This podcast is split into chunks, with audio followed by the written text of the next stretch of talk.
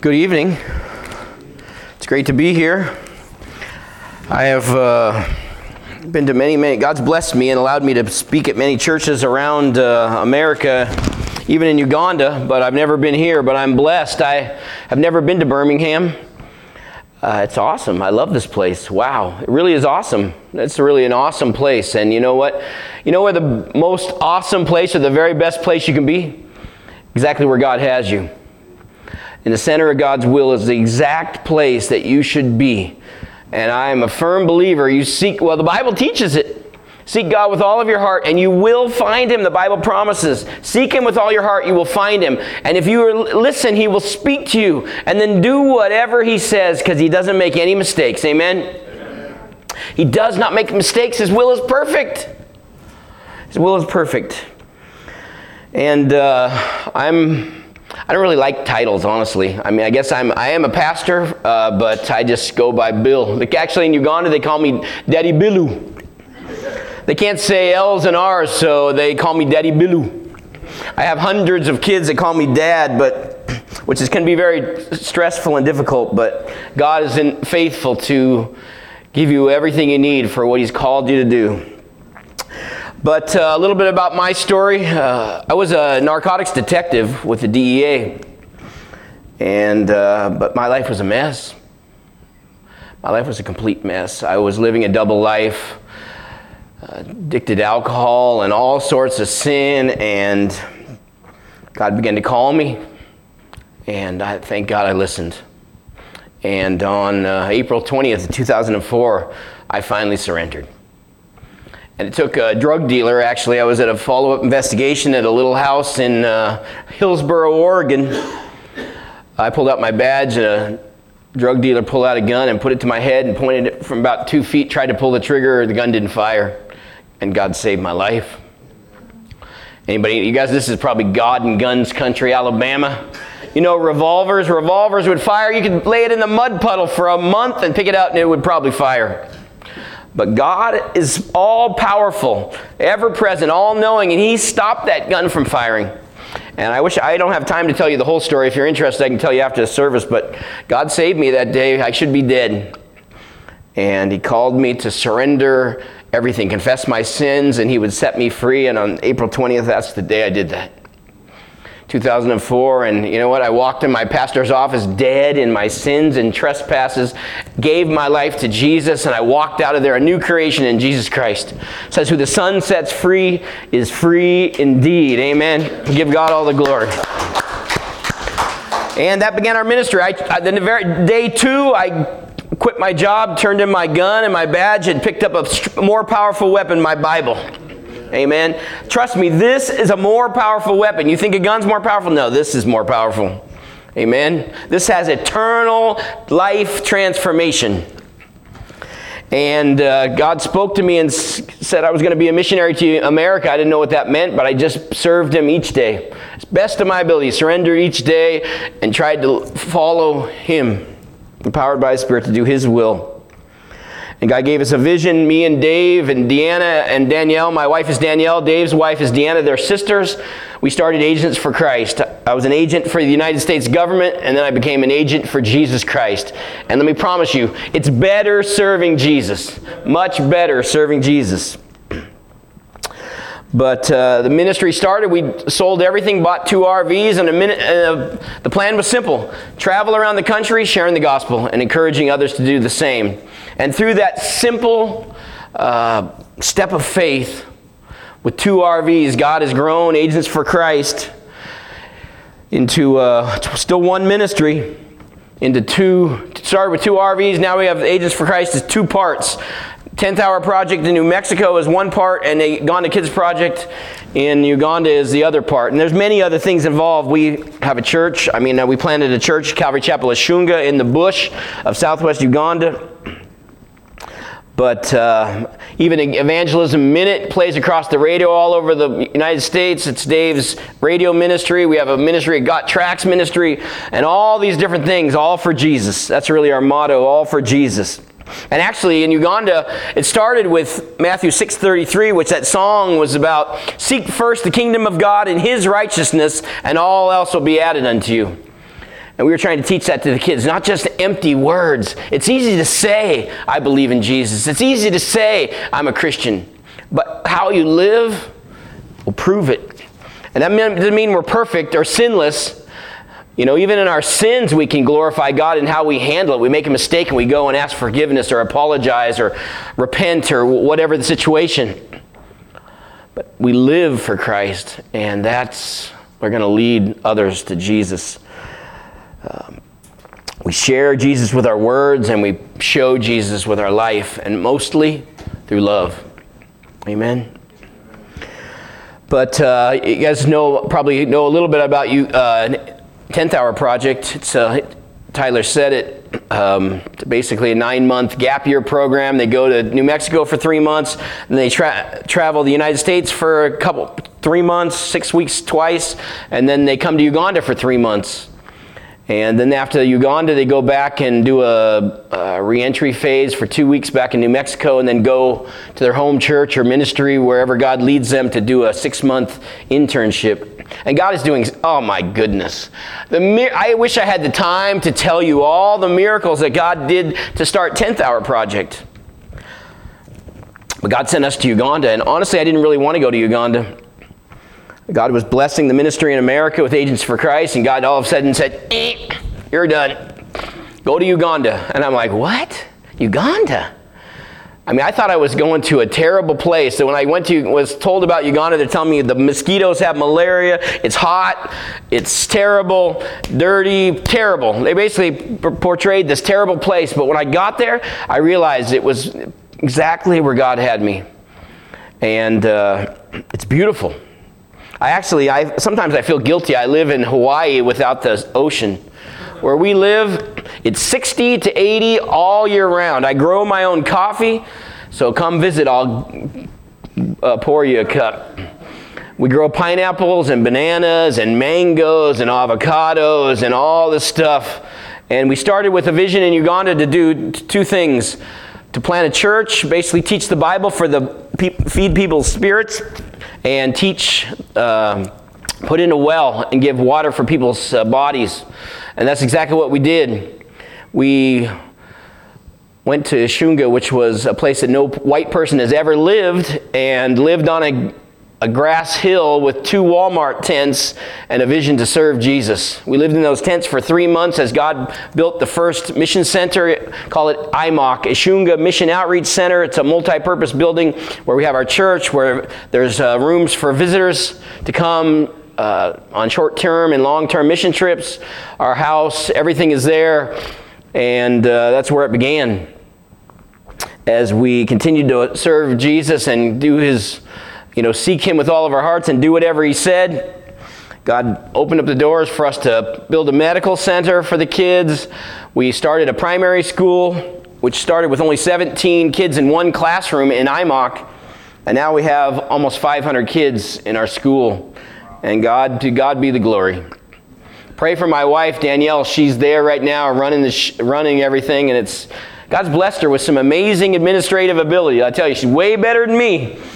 Praise God for good wives, amen. She is way better administratively than me, but uh, God, so she needs uh, God's Spirit to empower her to do God's will every day there in Uganda. But uh, we, are building a high school right now. We have our first class of 27 student, students in our high school. We're trying to build. Uh, we built one classroom, one classroom block, and uh, a lot of things to start the first year. And year two, we're trying to build a gymnasium so that we can, um, basically, they call it a main hall. It'll be a gym and a chapel for the Bible to be taught every day and the kids to have a place to play uh, sports and everything. But we have a little video. There's so many things it's hard. I always forget stuff, but uh, there's uh, a lot of times when I'm teaching, uh, I will remember little details to, to encourage you with. But I just want to encourage you with this. We have a little video we're going to play in a second, but let me encourage you with this. God wants to use you where you are. I never thought I'd be in Uganda. I never dreamed I'd be in Uganda, and God sent me to Uganda and wants to use me in Uganda. God has you here. Where you are, in your family, your friends, your work, whatever, wherever you go, missions is where you are. Missions is where you are. Wherever you are, there's a mission. It's your mission field. You don't have to go to Uganda to be a missionary. You are a missionary for Jesus Christ where you are.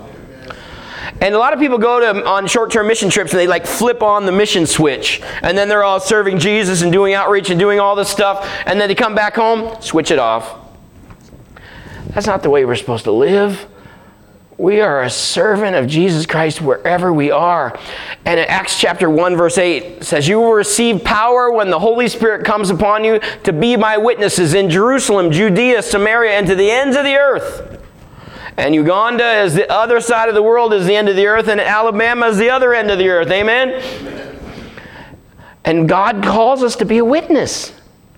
But the devil lies and works through fear, and he wants you to be afraid. I went to a taught evangelism a, to a bunch of youth, and the kids stood up and said, Sir, I'm sorry, we can't do that. It's illegal.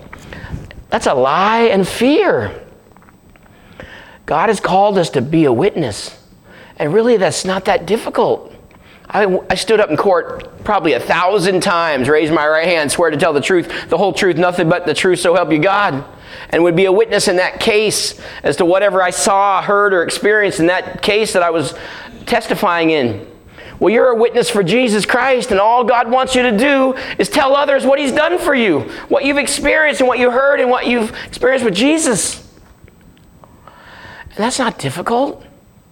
Don't you want to tell? What else do we got? Without Jesus, if we have only the world, people without Christ, they have no hope. No hope. But we have hope. And God wants you to share that hope with others. And being a witness is only just telling them what God has done for you. And uh, the great news what God's called you to do, He's given the Holy Spirit to empower you, to live inside of you, to do that job. God has given you the power to be a witness through His Spirit that lives inside of all of us. And it's just about making yourself available. I just said, Here I am, Lord. Actually, I always think of Isaiah. I talk about Isaiah chapter 6 a lot because it's very powerful verses to me. But Isaiah said, Here I am, Lord, send me. Or who shall we go? Who will, you know, it's like, here's the Lord call out. Who's going to go for us? Who, who shall we send? And Isaiah's like, Yes, send me, I'll go. Anyway, we have a little video. It's uh, two minutes, just a little overview of what God's doing 10th Hour Project and Uganda Kids Project through Agents for Christ. So let's watch this little video.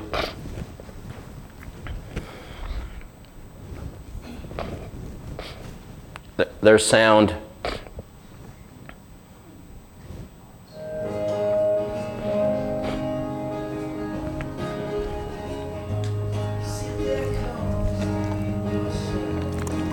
That's our campus in Uganda.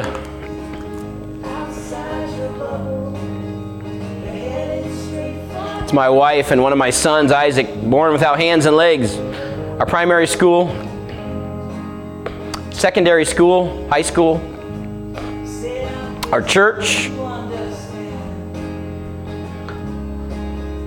high school students at the tree, one of our primary school classes, baptismal.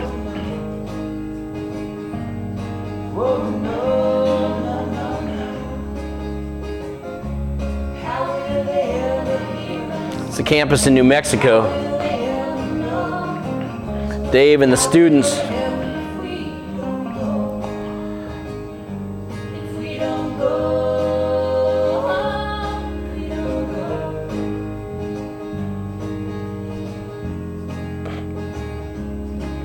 Grandpa Don went to Uganda at 70 years old, lived in a tent.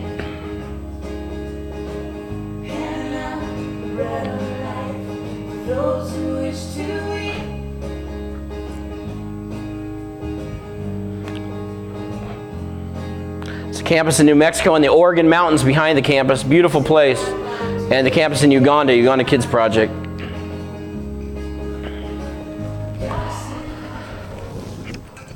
You know, God is, I'm telling you, he, I love Ephesians 3.20. God wants to do exceedingly abundantly above what you can ask, think, or even imagine through His Spirit that lives inside of each of us as believers in Jesus Christ.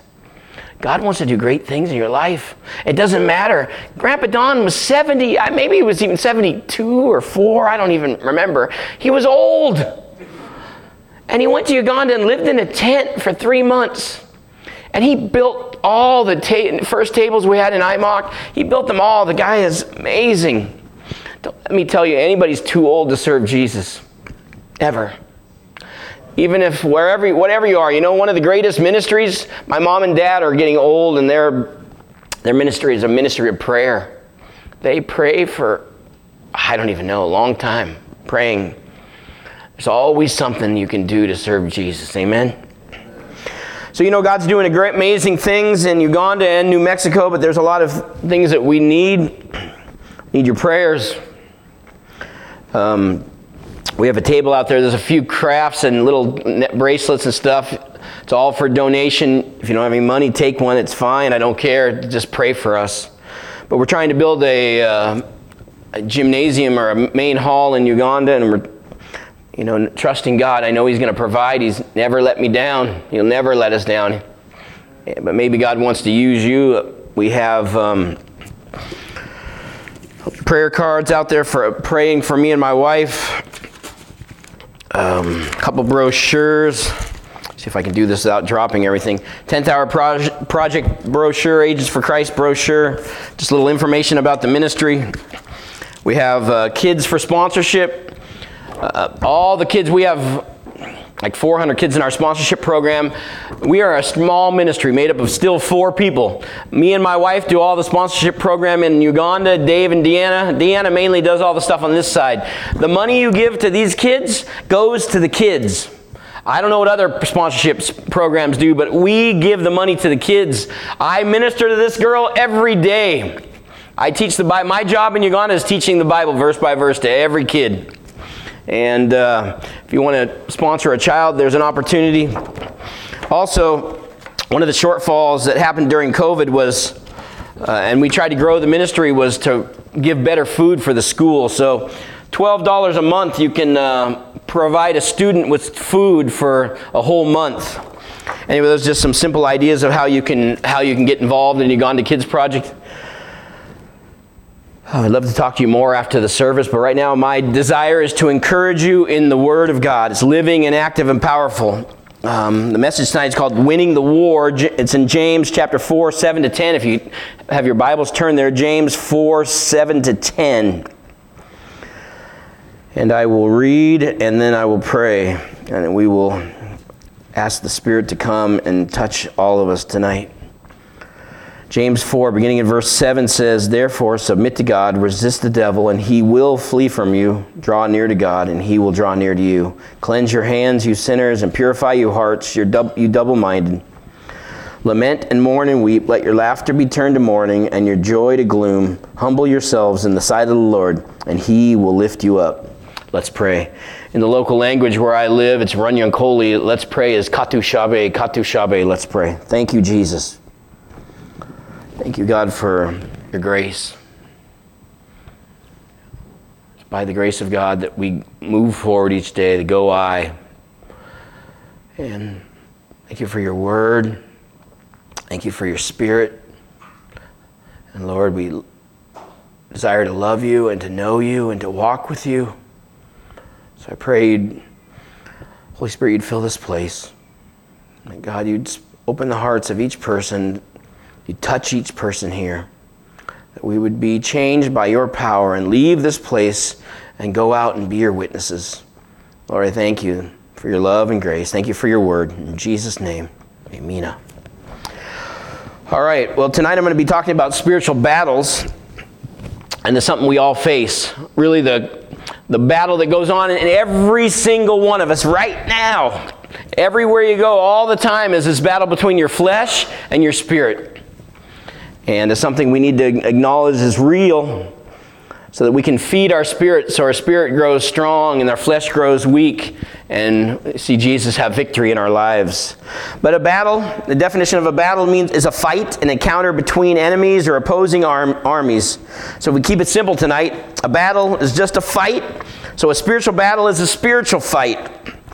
And Paul teaches us in Ephesians chapter 6 verse 12 tells us what who our enemies are and make it clear our enemies are not each other it's not other people it's not even atheists who don't believe in god our, our, Paul tells us who our enemies are. For we do not wrestle with flesh and blood, but against principalities, against powers, against the rulers of darkness of this age, against spiritual hosts of wickedness in the heavenly places.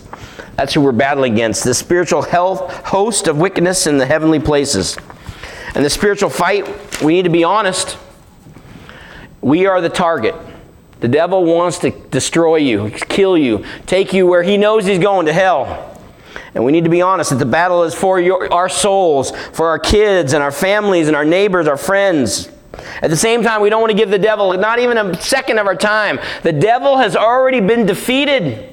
Jesus defeated the enemy, but the enemy is still fighting. He was still trying to destroy you. You don't want to give him a second because he works through fear and through lies. If you're a born again believer here, trusting in Jesus as your Lord and Savior, He can't touch you. He only can work through fear and lies. In Uganda, we see all sorts of things witch doctors everywhere. It's very strange. I never thought, I thought that was like a thing from the movies, but it's real. And uh, we see people worshiping a tree. We're going to be talking about that later. Demonic possession, demonic oppression. It's real. We see it almost every day. But the spiritual battle in America, it's just as real. It just looks different. In Uganda, they're worshiping a tree. In America, they're worshiping what? A team, a person, some type of thing, even self. Self is a very difficult thing. Self is the root word to selfish, yes?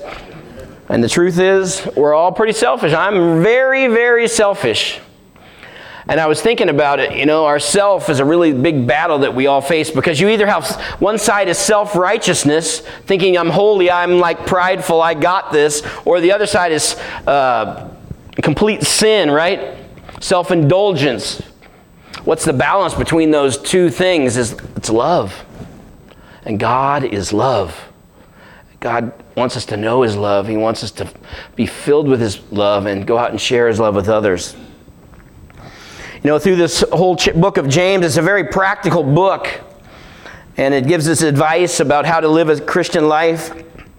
And there's many things, but I wanted to talk about the first three chapters. It talks about being double minded, being only hearers of the word, showing personal favoritism to the rich, speaking empty words, not true faith, having evil tongues out of the same mouth, blessing and cursing, and many other things. But when we come to chapter 4, James addresses this war going on inside of all of us, this battle between our flesh and our spirit, good and evil, Jesus and Satan, God's kingdom and the devil and the world system. And tonight, I'm going to look at three things, uh, these four verses. Three things. The first thing is our problem, the second thing is the battle, and the third thing is the victory. The first thing is our problem, and we all struggle with problems. Jesus is the victory over our problems. But here in verse 7, James writes, Therefore, submit to God. Whenever you see the word therefore, if you read King James, verily, verily, or other translations use a different word, but therefore, we need to look back.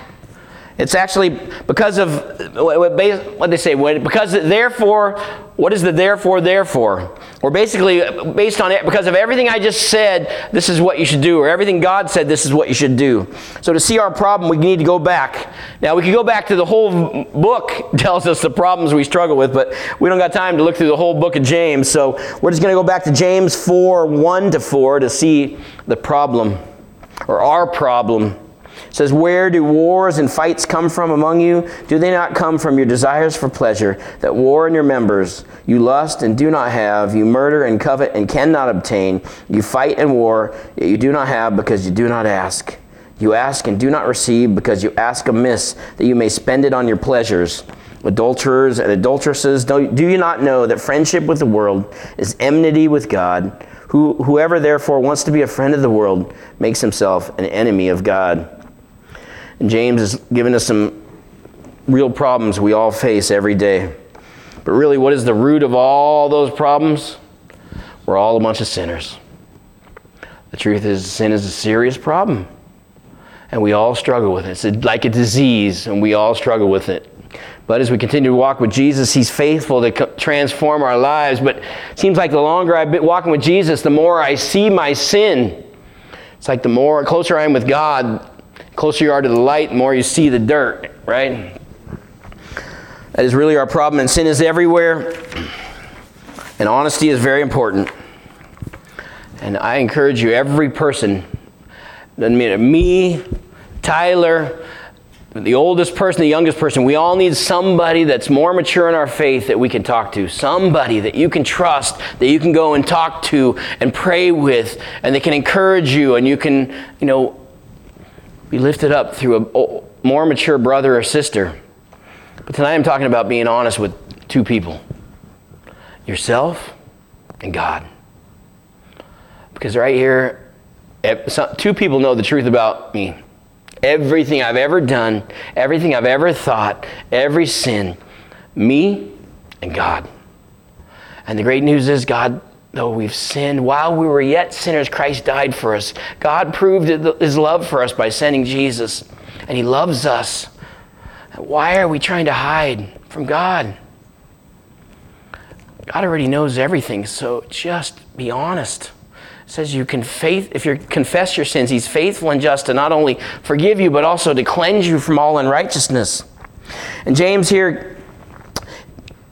talking to all of us he challenges everyone from here by saying in verse 1 where do wars and fights come from among you do they not come from your desire for pleasure that war in your members truth is our flesh likes to feel good. That's why drugs and alcohol and all sorts of sins and things that are all about making us feel good are everywhere. James calls it desires for pleasure. And everywhere you go, walk in the mall. I was walking over there, uh, I don't know where it was, somewhere over there where the Apple store is, and I was like, man, it's like the world is everywhere. I was on the plane trying to call you, right? And the world, when I'm talking about the world, I'm talking about the world system that's created by man to live without God. You with me? The world that I'm talking about is the world system by, created by man to live without God. And the world's calling you trying to get you to leave Jesus and come enjoy the pleasures. You know, it's everywhere TV, internet, everywhere you look, calling for you to come. Come, feel good. Come, enjoy the pleasures of life. But I want to remind you somebody else is calling Jesus. Jesus is calling for us to come and follow me, he says. I'll never forget, I was uh, raised in a Christian home and I ran from God. I joined the United States Marine Corps and I wanted to do my own thing. I was, didn't want to follow Jesus. And uh, I ran far. Running from Jesus only leads to one place destruction. Run from Jesus, you're going to end up in destruction. And I can remember sitting in my home church, Calvary Chapel, Southeast in Portland, Oregon, and I was living a double life, and I hated my sin. I wanted to follow Jesus, but I had this battle going on. And I can remember I was sitting like back there in a little bigger church, but whatever, same place in the back. And it was like God spoke to me directly to my heart. And Matthew 11, 28, it's like my pastor read it, and it was like God was speaking to me, calling me, saying, Come to me, all you who labor and are heavy laden, and I will give you rest. And I knew what it was like trying to do it on my own, and I wasn't working. I knew what it was like to carry the heavy load of sin, and it was terrible. But I had never experienced rest I came to Jesus. I finally listened. You know, there's two voices calling, right? The enemy, the world, the flesh, the world, and the devil calling you to come and follow it, and Jesus is calling. We need to listen to Jesus. We need to be honest. Which voice are we listening to tonight? James continues to challenge us. In verse 2 and 3, he says, You lust and do not have, you murder and covet and cannot obtain, you fight and war, yet you do not have because you do not ask. You ask and do not receive because you ask amiss, that you may spend it on your pleasures. Now, he's talking about the sin of prayerlessness, not praying. He's also talking about praying with the wrong motives, trying again back to the pleasures of this world and the flesh. And says, spend it on your pleasures. But he's also talking about the strong desire that's in all of us. It's called coveting. And coveting is a very terrible sin. It's a strong desire for something that somebody else has that you don't have and you want it bad. And coveting is very dangerous. You know why? Because it's sin in our hearts. And we can easy to hide what's in our hearts. Very, very easy. Been teaching through the book of Romans in Uganda. Pray for my assistant pastor. He's a Ugandan. His name is Ezra. We, we I discipled this guy. We brought him in uh, through our school of ministry, and It's not easy for a Ugandan man to serve Jesus, especially serving Jesus with a bunch of Mzungus. White people are Mzungu in Uganda. Mzungu. All right, a group of you white people are Abazungu. So right here we're a group of Abazungu, or there's, you know, and whatever. But uh, book of Romans, pray for Ezra because he's running the church without me, and God's raised this man up. He's awesome. But teaching through Romans 7, came to Romans 7 7, where it says, What shall we say then? Is the law sin? Certainly not. On the contrary, I would not have known sin except through the law. For I would not have known covetousness unless the law had said, You shall not covet. And I was wondering, why did Paul use the sin of coveting? You know, Paul was the uh, apostle to the Gentiles, but he spoke to the Jews all the time, and the Jews had this problem. They looked good on the outward outside, but the inward they were dead man's bones, and they coveted. They had a sin, they had a real problem, the sins of the heart, and that's what coveting is. It's a sin of the heart, and we too struggle with issues of the heart, but we need to be very careful about what we allow in our hearts. Because what we see, what we hear, and what we meditate on or think about will ultimately be what we do. It says in Proverbs 23 7, For as he thinks in his heart, so is he. We need to be very careful what we allow our kids to see. I mean, it's a pretty simple truth. I mean, people call it the whatever dog you feed. You know, you have this black dog and this white dog. Whichever one you feed will, grow, will live and grow. And that's the battle between our flesh, sin, and the spirit. And we need to allow things into our heart, into our see be looking at things of God, be listening to the things of God. We need to be meditating on God's Word because what we see, hear, and think about will ultimately become what we do. James continues in verse 4. He says, Adulterers and adulteresses, do you not know that friendship with the world is enmity with God? Whoever therefore wants to be a friend of the world makes himself an enemy of God. And James calls us adulterers and adulteresses. Why? That's a pretty harsh words. I really believe it's because we are cheating on God with the world. We are cheating on God with the world. And he says very plainly, if you want to be a friend of the world, you're going to be an enemy of God. And the word, those three words are very scary. Enemy of God. No. I want to be a friend of God. I want to walk with God. I want to know God, be filled with the power of His Spirit, follow Jesus. Jesus said in Matthew 6:24, "No one can serve two masters. You got to choose." For a long time, I tried to walk. You know, this is like the fence. One tried to have my foot in the world, the foot in the church, but I was the most miserable person because the devil owns the fence. I'm sure you've heard that before. It's true. And these are very straightforward challenges. We need to acknowledge it's true in our lives, and we need to be honest with God. I'll use my own self as an example because for a long time I struggled with alcohol.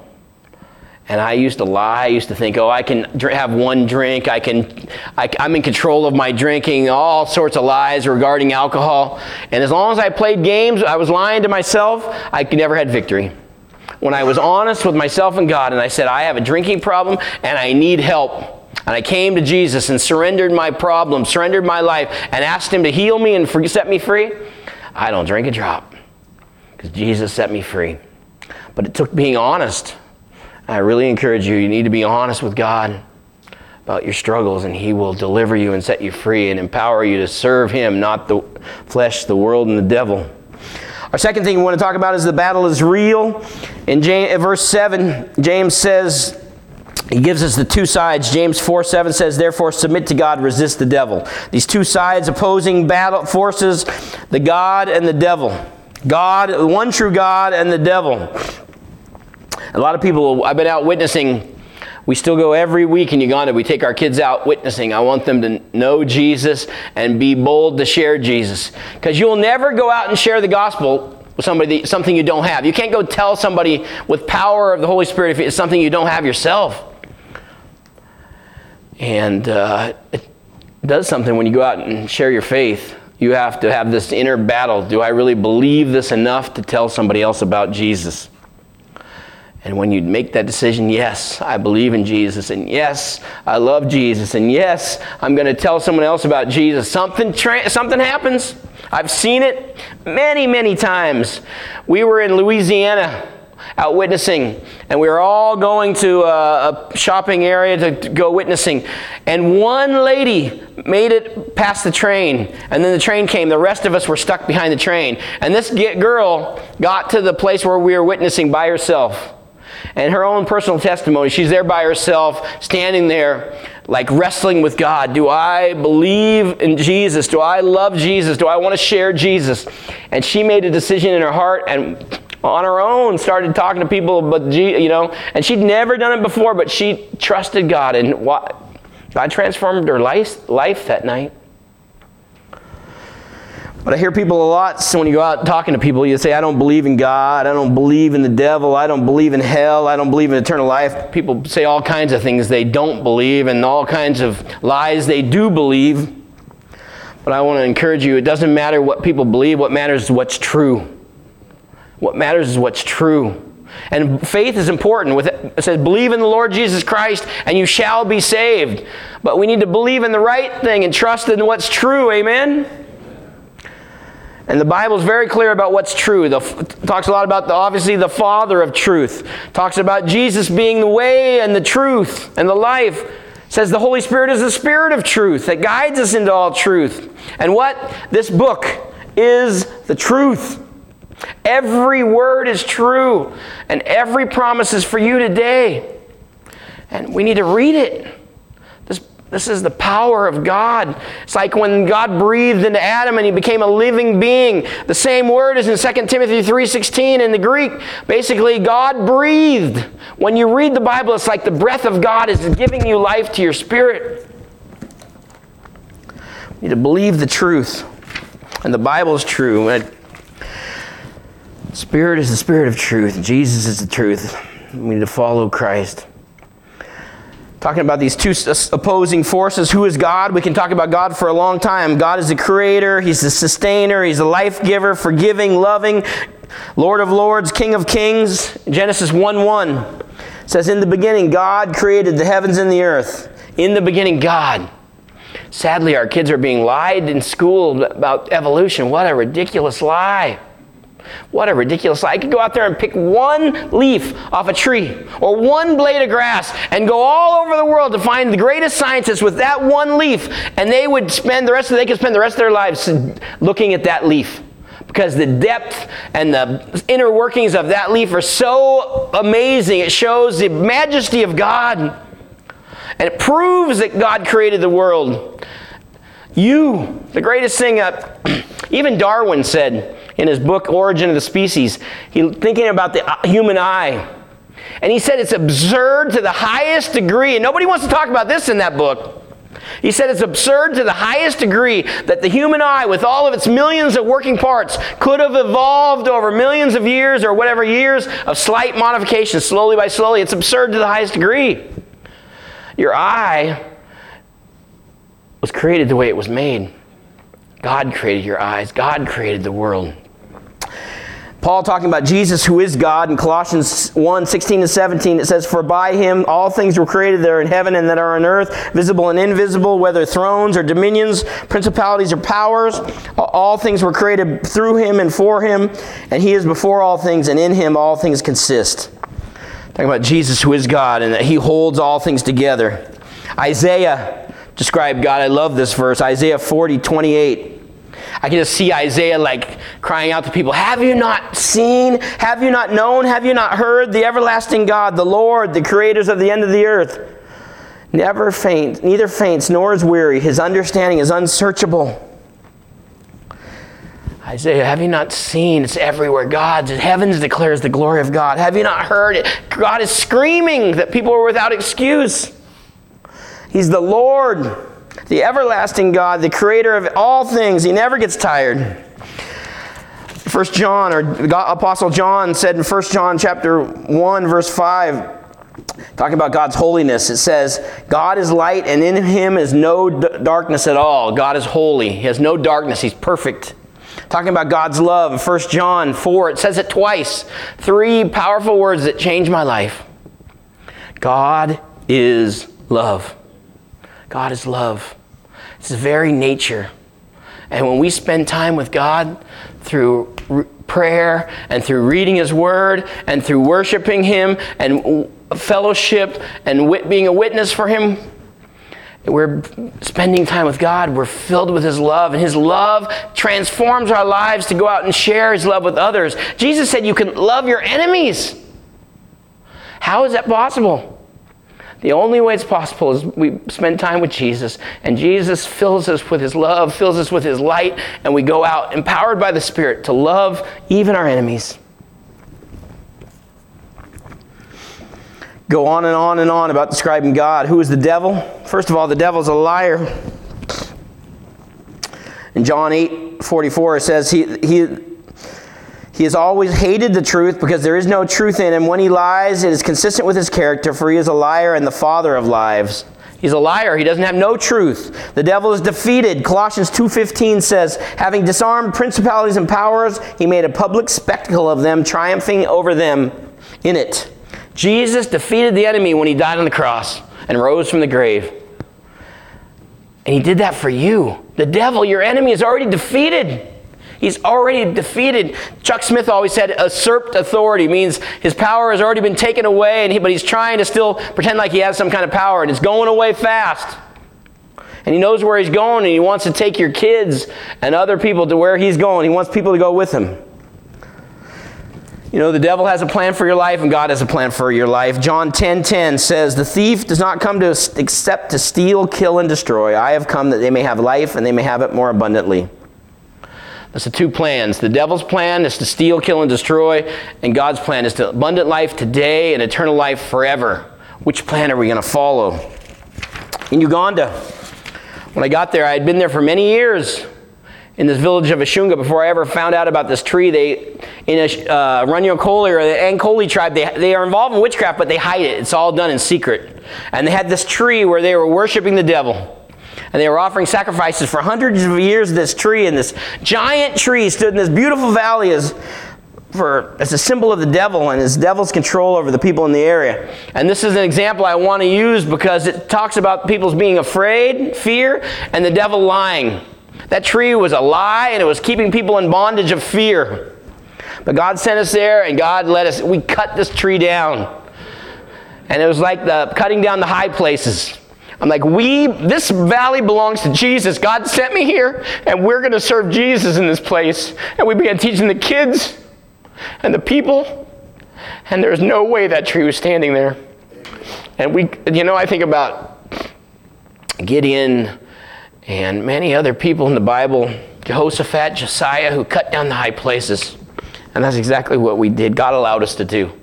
So we have this little video, it's two minutes um, about this tree that we got that God allowed us to go and cut down to show people that God is greater. Amen.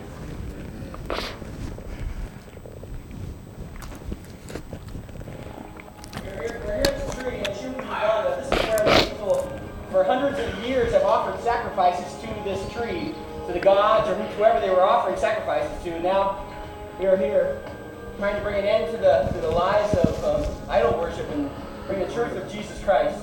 There's only one God, Jesus, and Yeshua Hulili. Jesus is alive. They believe that if you took any of the branches, you'd be cursed, so we cooked some bananas over one of the branches. They thought it would bleed if you cut it, so I'm showing, showing it doesn't bleed. No blood. There's so many lies. This is no blood in Runyankole. Tree was a giant tree. It had been there for hundreds of years. You know, pictures don't really do it justice. The branches were everywhere. All those roots were everywhere. They believed it was protected by snakes, so I'm looking for the snakes.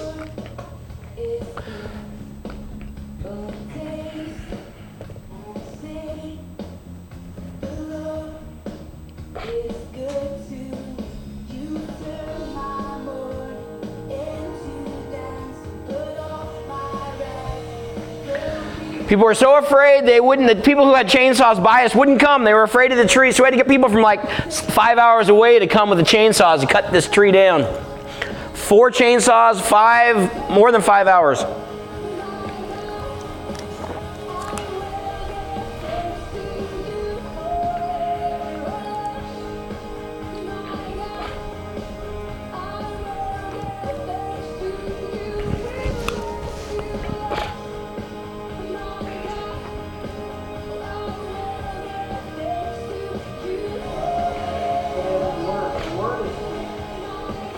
We were praying for the people with work cutting down the tree that nothing would happen because they would have blamed the tree. But nothing happened. God protected us.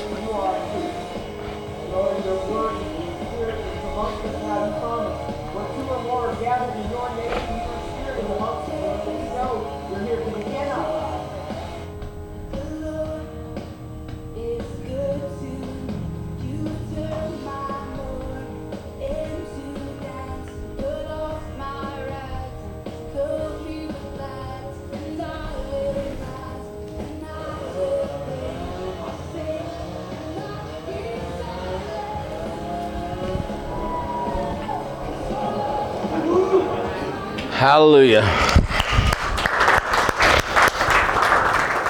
You know, a lot of stuff happened when we cut that tree down. A lot of the people, they believed all these lies and they were all afraid. And uh, when we cut the, took the branch and we cut it up and cooked bananas over it, uh, after we, uh, afterwards, one, um, one of my employees walked up and whispered in my ear, Daddy Bilu, you better be careful, the snake's going to get you. They really believed the tree was protected by giant snakes and all sorts of lies. And you know, I, I use this as an example because the devil's trying to, you know, keep us in bondage through fear and lies. We need to reject the lies of the devil and reject the fear of the enemy and trust God. Because you know what? The Bible tells us about God's 4x4. You know, to go, to two, go down to Home Depot, you buy a 4x4. It's like a big, big piece of timber, right? God's 4x4 is 1 John 4 4. He who lives in me is greater than he who lives in the world. Amen? And that is true today for you. And whatever God's taking you through or allowing in your life, He is greater. They came and told me after we cut this tree down, well, Daddy Bilu's small gods must be greater than our small gods. I'm like, are you kidding? There is no small God. I serve Jesus Christ, the one true God. And He is greater than anything the devil can throw at us. You know, amazing things happen when we cut that tree down. Two of the families that were heavily involved in worshiping that tree, one of the families, the father was Richard. He was sick and dying. They didn't know what was wrong with him, but they were preparing to bury him. We cut that tree down the very next day. Richard was completely healed. He was delivered by Jesus Christ. And I went and shared the gospel with Richard. He gave his life to Christ, and now he serves Jesus. Amen. And the other, right? the tree's here, and it's a giant, the tree doesn't even do justice. There's a picture there where I'm standing at the, at the tree, and I look like a little ant next to the giant, giant uh, uh, trunk. And uh, right next to the, a little hill next to the tree was a family that had four grown boys, and the four boys came and saw me. And they said, Daddy Bilu, thank you. We believed the lies of this tree for so many years, and now we know it was a lie, and we know that Jesus is the truth. They gave their lives to Christ. And man, the death of the tree really showed the people there that God is real. The victory is available through Jesus Christ to all of us today. Leads us to our final point. Victory is available today, the way to victory. And here in James chapter 4, 7 to 10, he gives six things that we can do to have victory today. And I'm not talking about a six step program or some kind of a program, I'm talking about walking with Jesus daily. But loving God and surrendering daily to Jesus Christ, that's the victory. It's a daily surrender, a daily walk with Jesus. That's where the victory is. You know, it's not about saying a prayer 10 years ago and now I'm good. No, it's daily walking with Christ. And here he gives us six things. The first, submit to God. It means surrender completely to God. Therefore, submit to God.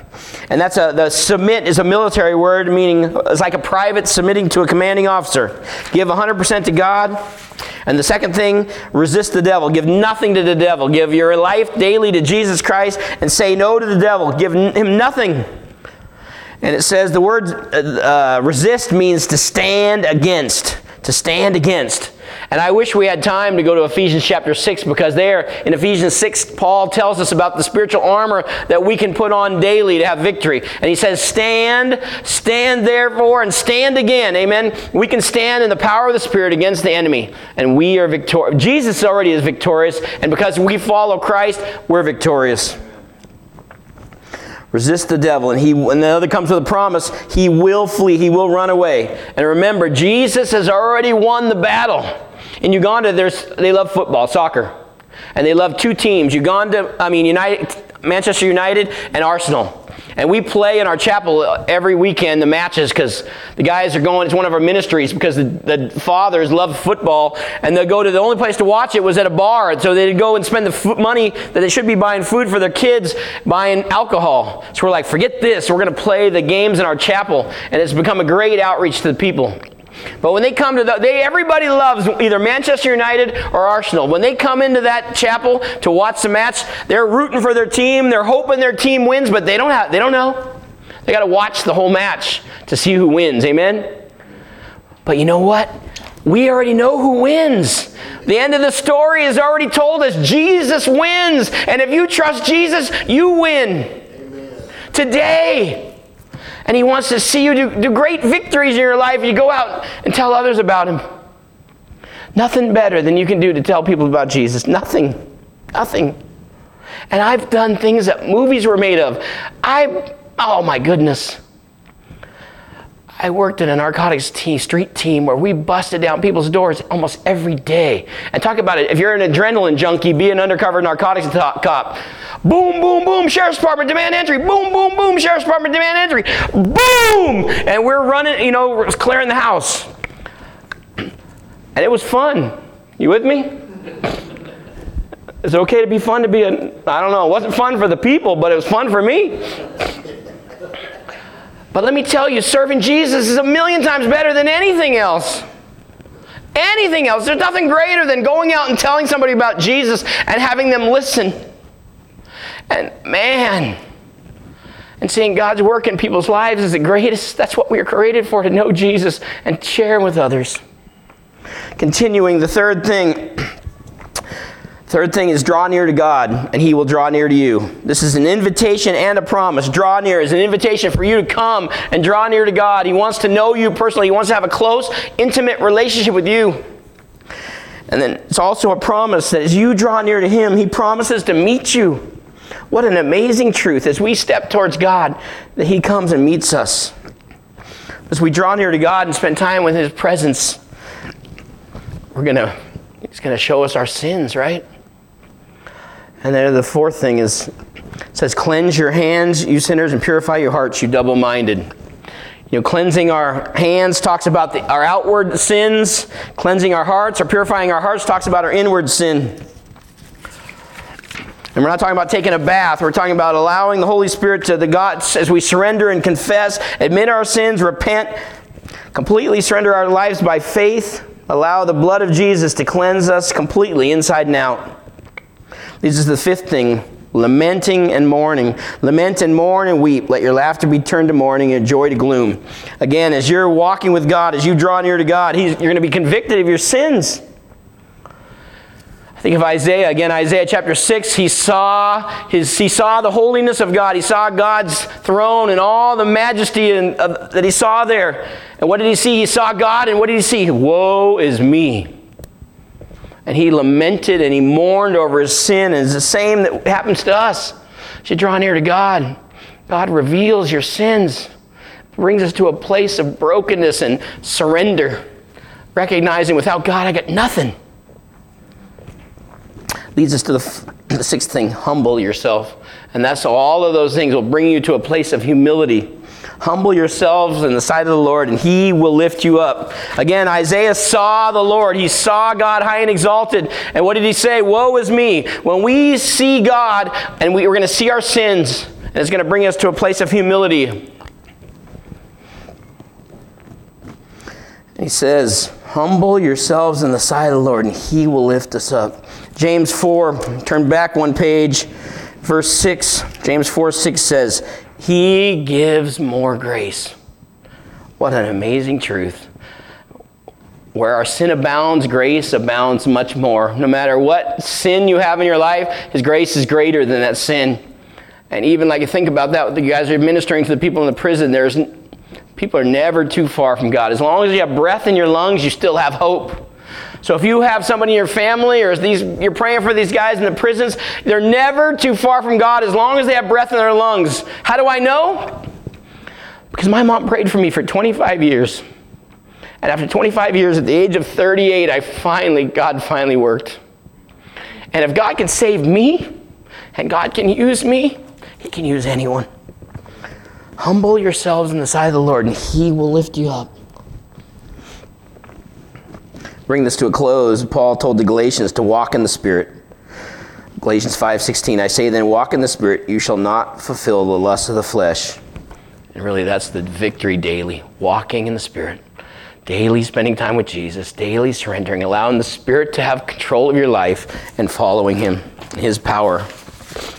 And I think about this amazing truth that for a born again believer trusting in Jesus as your Lord and Savior, he gave his spirit as a guarantee. The Holy Spirit lives in you. That means God lives in you. Can anyone defeat God? So if you're following Jesus, can you be defeated? You cannot. Even if God allows my body to die, isn't that the victory? I don't know about you, but I want to see Jesus. I can't wait. I don't know what he looks like. I don't exactly know what it's going to be like, but I want to be there. The word is Maranatha. Come, Lord Jesus, come quickly. And he could come today The question for everybody is Are you ready? And being ready is simple. It's just trusting in Jesus as your Lord and Savior and believing, repenting, and following Jesus daily and walking in His Spirit. I think about this. God allows our body to die. We're not defeated. That's the victory. 2 Corinthians 5 1 says, For we know that if this earthly house, this house, this tent is destroyed, we have a building from God, a house not made with hands, eternal in the heavens. Amen. Even if our body dies, that's our victory. We're going to get a new body, a new, new heaven, a new life in heaven, a building not made with hands, from God, eternal. God has given us eternal life. God wants us to walk with Him. And I just want to remind you this is not our home. For Christians, for followers of Christ, this place is not your home. We're just sojourners. We're just pilgrims passing through. This is not our home. Philippians 3:20. For our citizenship is in heaven, from which we also eagerly await for the Savior, the Lord Jesus Christ. We're citizens of heaven. As followers of Jesus Christ, our home is not here. Jesus said, I'm going to prepare a place for you. Where I am, you will be also. We have a mansion waiting for us in heaven, and this is not our home. I might be a citizen of the United States, but that's temporary. I'm really a citizen of heaven because I believe in Jesus. And I want to leave you with this thought. You know, those, those people in Uganda, they had an idol. It was a tree. And we cut that tree down. And uh, just represents how idol can be a tree. It can be uh, your phone. It can be your wife. It can be anything. Again, we need to be honest with God. Do you have any trees in your heart that you need to cut down? Do you have any idols in your life that you need to cut down and cast out? and let Jesus have the rightful place in your heart as the Lord of Lords, King of Kings. He deserves to, his place is in our hearts. So he is Lord of Lords, King of Kings. He's already Lord. Doesn't matter what we do, he's still Lord. But he wants to be Lord of your life. Won't you cast, cast out all the idols and let Jesus come in and have his rightful place in your heart, on the throne of your heart as Lord?